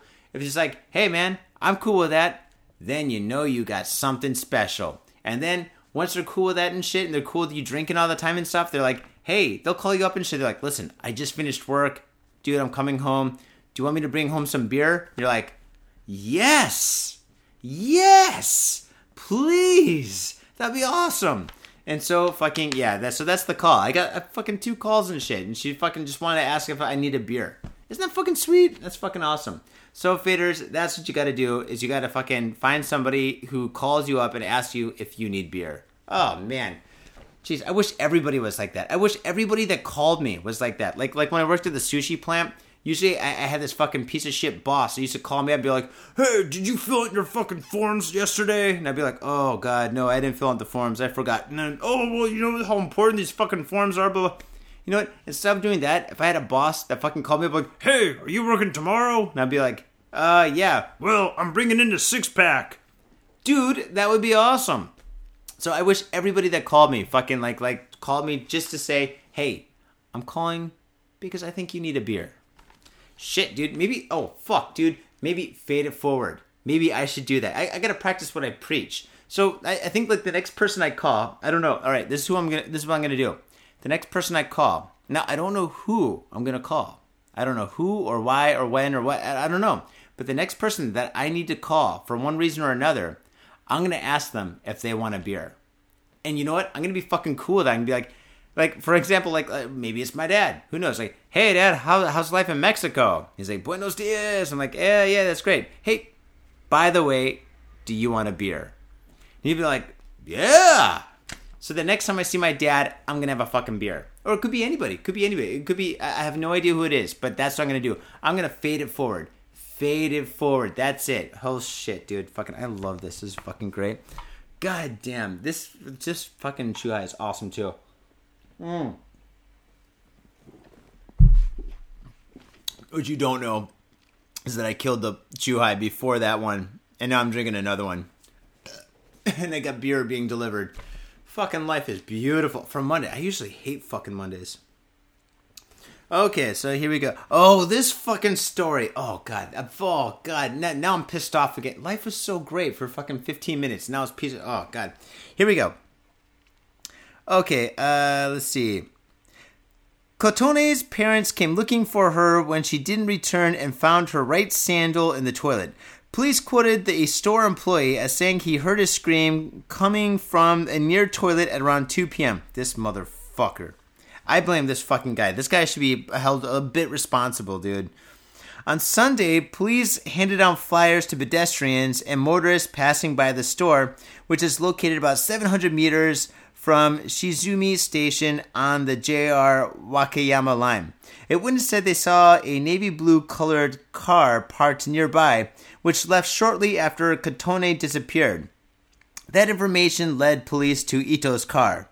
Police said Ito had kept Kotone confined in the back seat of his car overnight Saturday. So basically, she was kidnapped for about uh, 24 hours. She was bound and gagged in the back seat of this guy's car, probably because he lived with his fucking mother, the piece of shit, and he couldn't bring her in, which is a good thing because I I guess she's not molested. So, all right.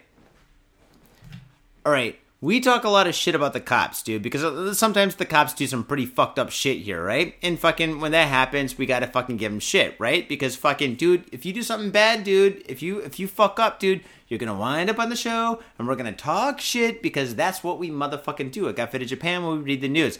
But in this case, okay, in this case, I gotta say, hats off to the police. That is pretty fucking cool that the police did their job.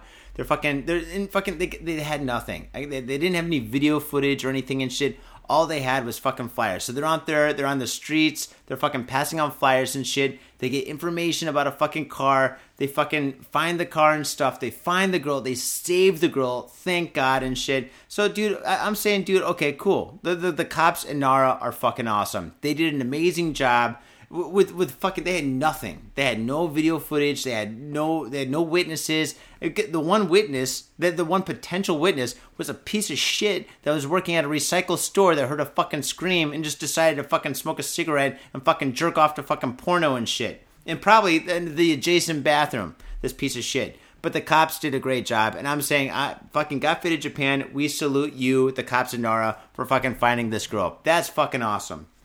All right Hopefully, we're gonna go on a happy note. Ah, shit. okay, we're going from bad to worse.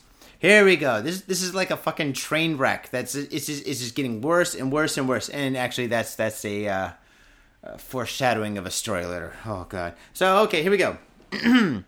This story takes place in Yamanashi. Man held for abandoning body of woman he met on suicide site. Kind of reminds me of that that Gravedigger song, "Suicide, it's a suicide, suicide, it's a suicide." Dude, I swear to God, dude, the '90s had the best fucking hip hop. I don't give a fuck about any of the hip hop that's happening now. I tried to fucking get into it, man. I tried to get into it, man. I mean, fucking Rick Ross with "Every day I'm hustling, every day I'm hustling." Okay, that's the story of my life, and that that the one track is cool. Actually, that whole song sucks except for that one line. He's got one line that's awesome out of everything he's ever fucking done. Fuck that guy. But fucking hip hop in the '90s, dude, we were fucking spoiled. We were so spoiled. See, my only regret in the '90s is not going to more fucking hip hop shows and shit, dude. Fucking, ugh. dude. Digable Planets, Tribe Called Quest, Wu Tang, fucking uh, Gravediggaz. Oh, dude, Suicide. This track was fucking sweet. Naughty by Nature. Try. Oh god, there's so much good shit, dude. Fucking NWA, dude. Fucking NWA. Ice Cube, Easy E and shit. Fucking. Ah man, even MC Ren and shit and Black Moon and stuff. A lot of their solo shit was pretty fucking sweet, dude. Oh man, but the '90s, we were just so spoiled. What the fuck? Oh, I know what happened. Money happened. All these record companies are like, listen, we'll give all these people in the ghetto tons of money and shit for them to make songs that we wrote for them. Yeah, that's probably what happens, and, that, that's that's why it all sucks now. But anyway, yeah, the fucking suicide track by the Gravediggaz. Oh man, that fucking bass line was fucking sweet, dude. Fucking turn everything down except for that bass line. Dun, dun, dun, dun, dun. Oh god, you guys remember fucking all you guys are about like me, at my age and shit. Remember having a car that cost five hundred dollars and having a sound system that cost six hundred dollars inside that car. Oh man, that was fucking dope, dude. Fucking your subwoofer kicks so fucking hard that your fucking windshield would fucking vibrate. You know those guys. Fucking maybe you were them, maybe you saw me and shit, but fucking that was fucking sweet, dude. Oh, dude, Gravedigger, Suicide, great track. Here we go. Speaking of suicide, man held for abandoning body of woman he met on a suicide site. Yamanashi. Great place. Very good place. Police in Yamanashi Prefecture said Friday that a 41 year old man arrested on charges of abandoning a body of a woman in her 20s in a forest met the woman through a suicide. It's a suicide. Suicide. It's a suicide. Suicide website. According to, I've never been to a suicide website. I never had the, I, I never really wanted to. I, I wonder what they look like. I wonder if they got like graphics of like like like fucking like nooses or some shit and fucking bullets and pistols and knives and fucking shit. Or maybe do you think it's like like really like like soft and nice and cute? They got flowers and shit. Who knows? Who knows? Uh, according to police uh, familiar with the case, the woman who lived in Fukui Prefecture had implied having a death wish to her family and friends, and it is most likely that she met the suspect Akinori Yonada through a website where police said with people with suicidal thoughts gathered and communicated with each other. Fuji TV quoted police as saying, "Dude, how can you tell if somebody's really suicidal these days? Emo music is so fucking popular. Mm. Oh god, I love this drink. And if you go, oh yeah, oh, I love it. If you go to fucking Harajuku on fucking Sunday, you'll see fucking like maybe like 50 to 100 kids with white painted faces, with black eyeliner, wearing all black and shit, top hats, bow ties, fucking really I don't know if it's gothic or emo. I can't really tell the difference anymore. But fucking there's tons of people like that and shit. And fucking like, you know, if I have a kid, if I have a kid, I'm gonna let my kid do whatever the fuck he or she wants. Whatever they want. If if they want to be emo, I'm like, dude, that's fucking cool. If they want to be a punk rocker, I'm like, dude, that's fucking cool. Whatever they want to do, I'm pretty much cool with because I was a fucked up kid my whole life and shit, dude. Surprise. So fucking like I would let them do whatever they want, and, and, fucking whatever happens, happens. It's their fucking life, you know. So if they fucking show up and shipping all emo, being like, like fucking what was it, uh, Beetlejuice, like that fucking chicken Beetlejuice, Renata Ryder or whatever, being like, life is dark, breath is cold, sight is narrow. Let's get your fade on and fucking make sure. I don't know, fucking, I don't know. I can't fucking rhyme anymore. I'm too fucked up. But fucking, dude, if they're like that, I'd be like, well at least she knows how to read. At least she's writing. if she has a will, I don't want anything left to me, but whatever, you know. But uh, yeah, dude, I'm gonna let them do whatever they want. So fucking, you can never really tell these days, right? Unless unless she looked really normal. If she looked really, really, really normal, like if she looked like fucking like the girl next door, you know, wearing like some kind of like I don't know Uniqlo beige dress, and she had like kind of like maybe like amber hair and shit, and just wore like normal, you know, like a completely normal person. She's got like fucking like a Louis Vuitton fake bag, whatever, and shit. She works at 7 Eleven at night. I don't know. She fucking goes to school during the day. If she did something like that or whatever, and then she's talking about suicide, then you gotta kind of wonder. Because it's usually the normal people that are the most fucked up. You know what I'm saying? The people that fucking have mohawks and shit have more of a, grasp, a grasp of on life and shit. They, they, they definitely know more about what's going on than fucking like the average dude and shit. Then again, what the fuck do I know? Here we go. Dun, dun, dun. Moving forward, uh, Fukui Prefecture had implied having death wish to her family and friends, and is most likely that she met the suspect Akinori Yonada through a website where people with suicidal thoughts gathered and communicated with each other. Fuji TV quoted police as saying, "The body of the woman who is believed to have committed suicide was found on March 30th by a suicide quote suicide patrol end quote in." Aokigahara Forest near Mount Fuji. It is well known. Uh, uh, it's a well-known suicide destination referred by referred to by locals as uh, Jukai, which means uh, sea of trees or suicide forest. Yeah, I've, I've seen the suicide forest. I've driven past it and shit. It's a really, really, really dense. It's like a rainforest, but it's not a rainforest. It's like a really dense uh, forest that goes on forever and shit. And originally, people used to die there because they used to get lost there like people going to Mount Fuji like back in the day, like hundred years ago, they get lost and shit and they just die. They starve to death or something, or fucking like uh, whether it could become like extremely cold or something, and they just die, right? So like fucking people used to just naturally die in this. Oh, I don't know if it's natural, but fucking anyway, they would die in this fucking forest, right? And then it got to the point where people went there to die and shit. And I think Vice did a fucking story on this and shit. But fucking, if you do come to Japan and stuff and you want to see a lot of like fucking, I think they find cars there like it's not every week, but maybe at least once or twice a month. There'll just be an abandoned car on the side of the road near the forest and shit, and it's just somebody that went into the forest. They go in really deep and they hang themselves, or fucking they drink poison, or they do some shit and stuff. And um, yeah, if you walk in there long enough, you'll definitely find bones and stuff. I don't recommend it and shit. It's actually really fucked up and morbid and stuff.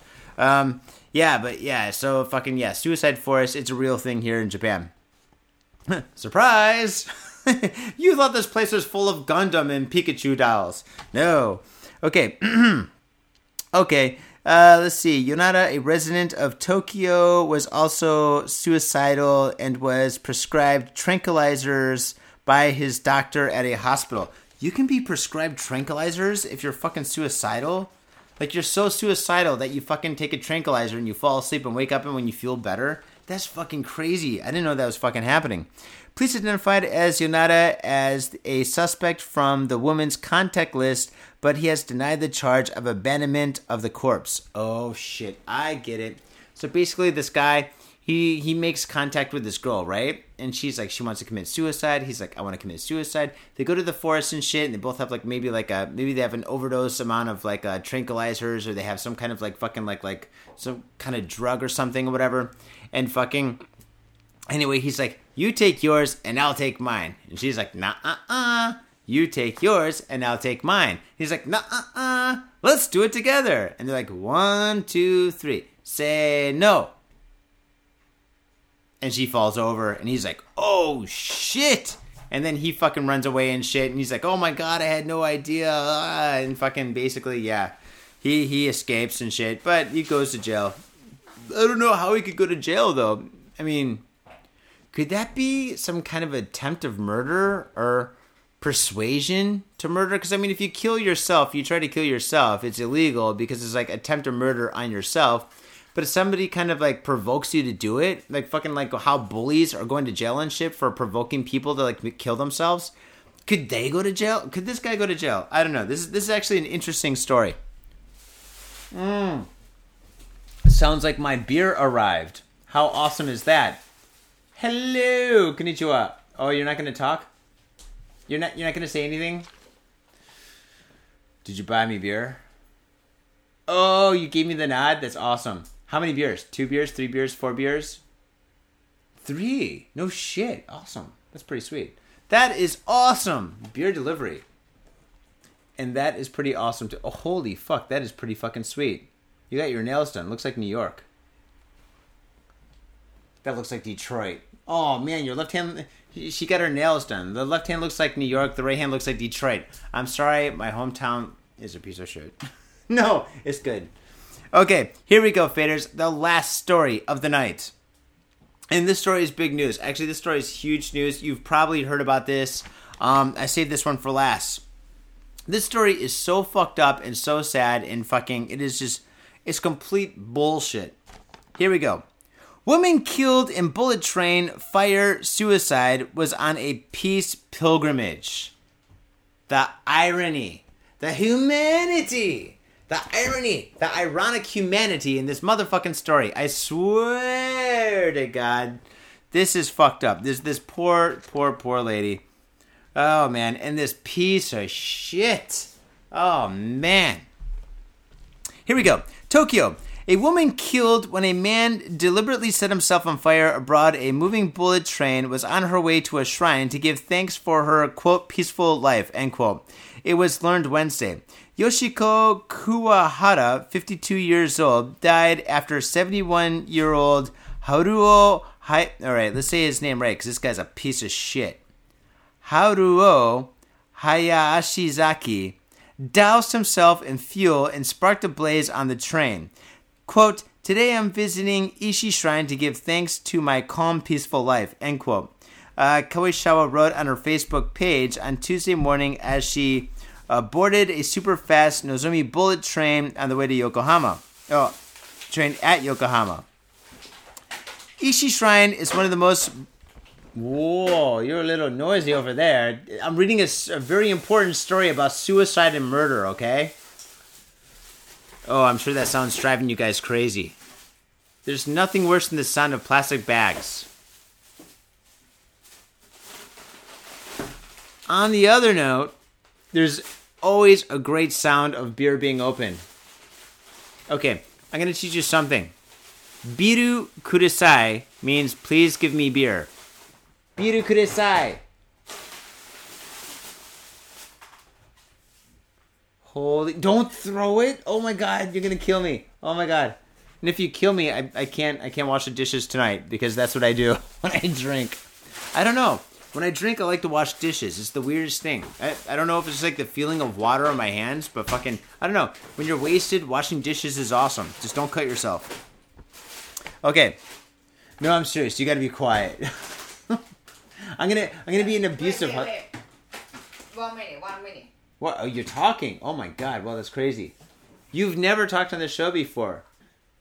Uh, well, don't say those words to me. That's that could be abuse. Oh my god. Okay.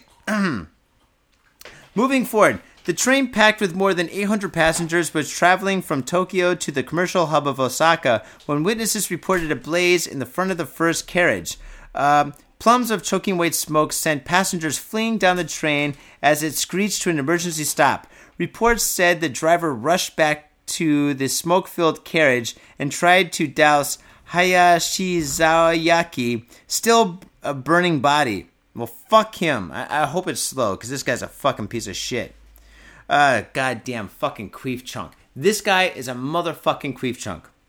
Footage from inside the train, shot immediately after it stopped, showed soot stained passengers uh, blinking and coughing as they crawled through the thick smoke to the exits, some clutching small children. Oh, these poor small kids. That's fucked up. As well as two deaths. Uh, 26 people were hurt in the incident, authorities said, probably from all the smoke ventilation. Police on Wednesday raided the dead man's Tokyo home on the hunt for clues about his motive. The Sponichi tabloid reported Hayashi's. Let's just call this guy fucking Queef Chunk. Reported Queef Chunk, who lived alone, had complained to neighbors that he, quote, could not live properly because his pension was too small, end quote. Well, you should have got a better job. You should have gone to college. Should have fucking worked hard your life instead of fucking living with your fucking mom, you piece of shit. Fucking Queef Chunk. God damn Queef Chunk. This guy is fucking a cockbubble Queef Chunk. Fuck this cockbubble. God damn it. But the reason for choosing such a public suicide, one that could have dis- disastrous consequences for those on board the bullet train, well, actually, it did have fucking con- uh, consequences that were disastrous, remained a mystery. A neighbor said he saw Queef Chunk with a plastic tank on Monday, and he told uh, her he was going to buy some oil. Hmm, suspect. Queef Chunk's dramatic suicide has shocked Japan, where acts of public violence are extremely rare. Well, I kind of disagree with that. I, I got a whole podcast where I, I, I every week I read the news. At least two or three fucking articles are about fucking somebody doing some crazy shit in the streets. I don't know. I I don't think it's extremely rare at all. Actually, maybe maybe in this neighborhood of Tokyo it's kind of extremely rare. But fucking dude, just listen to fucking any of our 243 fucking podcasts, and you could be like, that's not rare at all. So fuck this news article. okay, let's see here. Um, many members of the public were reaching out with overwhelming sympathy for Kuwahara, an innocent bystander caught up in someone else's violence. On her profile, Kurahawa, Kurahawa a chiropractor, said her dream was to become a person who treats people's minds and bodies. Oh man, dude. So basically, this one woman dedicates her whole body to peacefulness and helping people. And this piece of shit queef chunk gets on a fucking train, douses himself in fucking kerosene, lights himself on fire because he wants some fucking sympathy vote. He's like, he's like, oh poor, poor me. Nobody gives me money and shit. My my welfare is so small. I can't fucking do anything except for fucking play pachinko for fucking two. Fuck you, queef chunk. Fuck you, cock bubble. Fuck this piece of shit, dude. This guy is a fucking piece of shit. And basically, he's gonna make a statement on a fucking bullet train saying that like fucking like Japan should fucking increase their fucking pension and shit. Dude, no, no. You don't fucking hurt other people to make a fucking statement. Dude, if this guy wants to set himself on fire and shit and fucking like say, hey man, welfare's too low, I can't fucking make ends meet. Well, fucking, you know what you do? You fucking go in fucking a public park. No, no, no, no, no. I'm not telling anybody to do this. fucking write a letter to your congressman. That's what you do. But whatever you do, whatever you don't do is you don't fucking hurt other people. You don't fucking go out in a fucking. See, all right. These bullet trains go so fucking fast that they have to be airtight, right? They have to be completely airtight, right? Because if you roll down the window of a train that's going fucking 200 fucking miles an hour and shit, you're gonna be sucked out. You know, it's gonna be fucking, it's gonna be fucking disastrous, right? It's gonna be fucking like, like you know those space movies and shit. Like fucking, remember Alien, the first Alien or the second Alien and shit, where fucking Rigby opens up the fucking hatch and the aliens are like trying to get out or try the flies out and shit. That's what it's gonna be like on this fucking bullet train and shit. So fucking dude, you, you can't have fucking windows that go down and shit. So fucking if you go inside a fucking bullet train and you set yourself on fucking fire and shit, dude, dude, just the fumes are so fucking toxic. All these people are gonna have fucking like like fucking asthma or some shit, dude. Fuck this queef chunk. Say it with me right now. Fuck this queef chunk. Fuck this queef chunk. Fuck this queef chunk. Fuck this queef chunk. Fuck this queef chunk. Fuck this queef chunk. Fuck this queef chunk. Okay, we're making light of this fucking queef chunk, but this guy is a queef chunk. If there's such thing as a queef chunk, fuck this guy. So fucking, and that's the new. God, I'm so pissed off.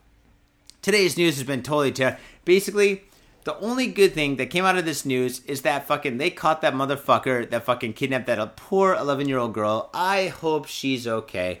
But oh man, a lot of bad news today. Our news is always bad. Welcome to Got Faded Japan, faders. Um, faders, thank you very much for tuning in to Got Faded Japan, episode 243. That's right, we've done this for 243 weeks in a row. Well, kinda. We had a couple of like blanks. eh, You know what I'm saying.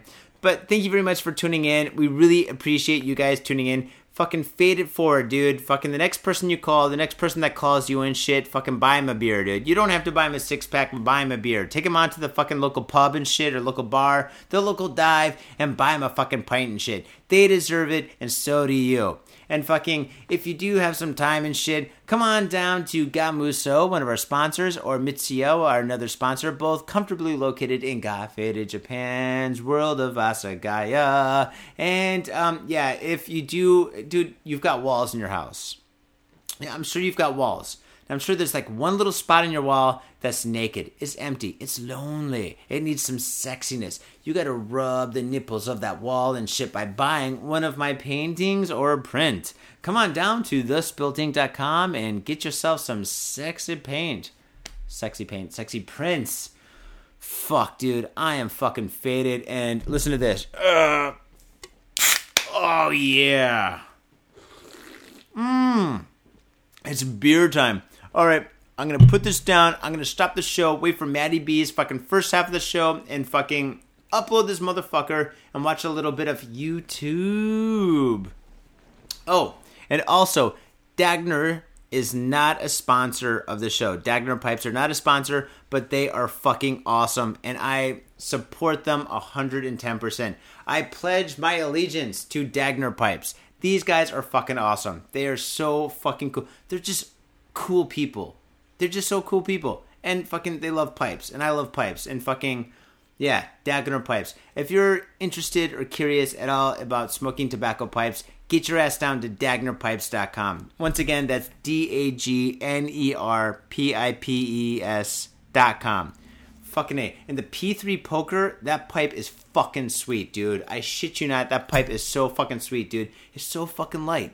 It's it's it's so fucking light, dude. It's like you're walking around and it's fucking just it's not even there, but it's there. And it's fucking doing it's fucking it smokes like a champ, faders. Alright, get your fade on and we will see you next week. And next week, alright. I promised last week, I'm gonna promise again, who knows what will happen, but me and Matty B will be together. Hand in hand, beer in beer, fading together through the unclear. I don't know. Fuck it. I'm fucked up. All right, faders. Thank you so much for tuning in, and we will catch you next week. Peace. My own brother, a goddamn shit-sucking vampire. Will you wait till mom finds out, buddy? I've got a government job to abuse and a lonely wife to fuck.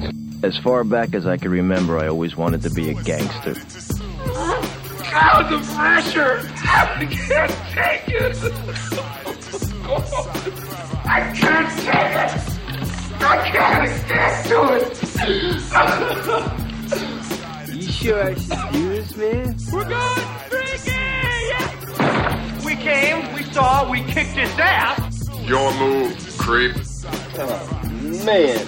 I will never forgive your ass for this shit. This is some fucked up repugnant shit. Ah, fuck it, dude. Let's go bold.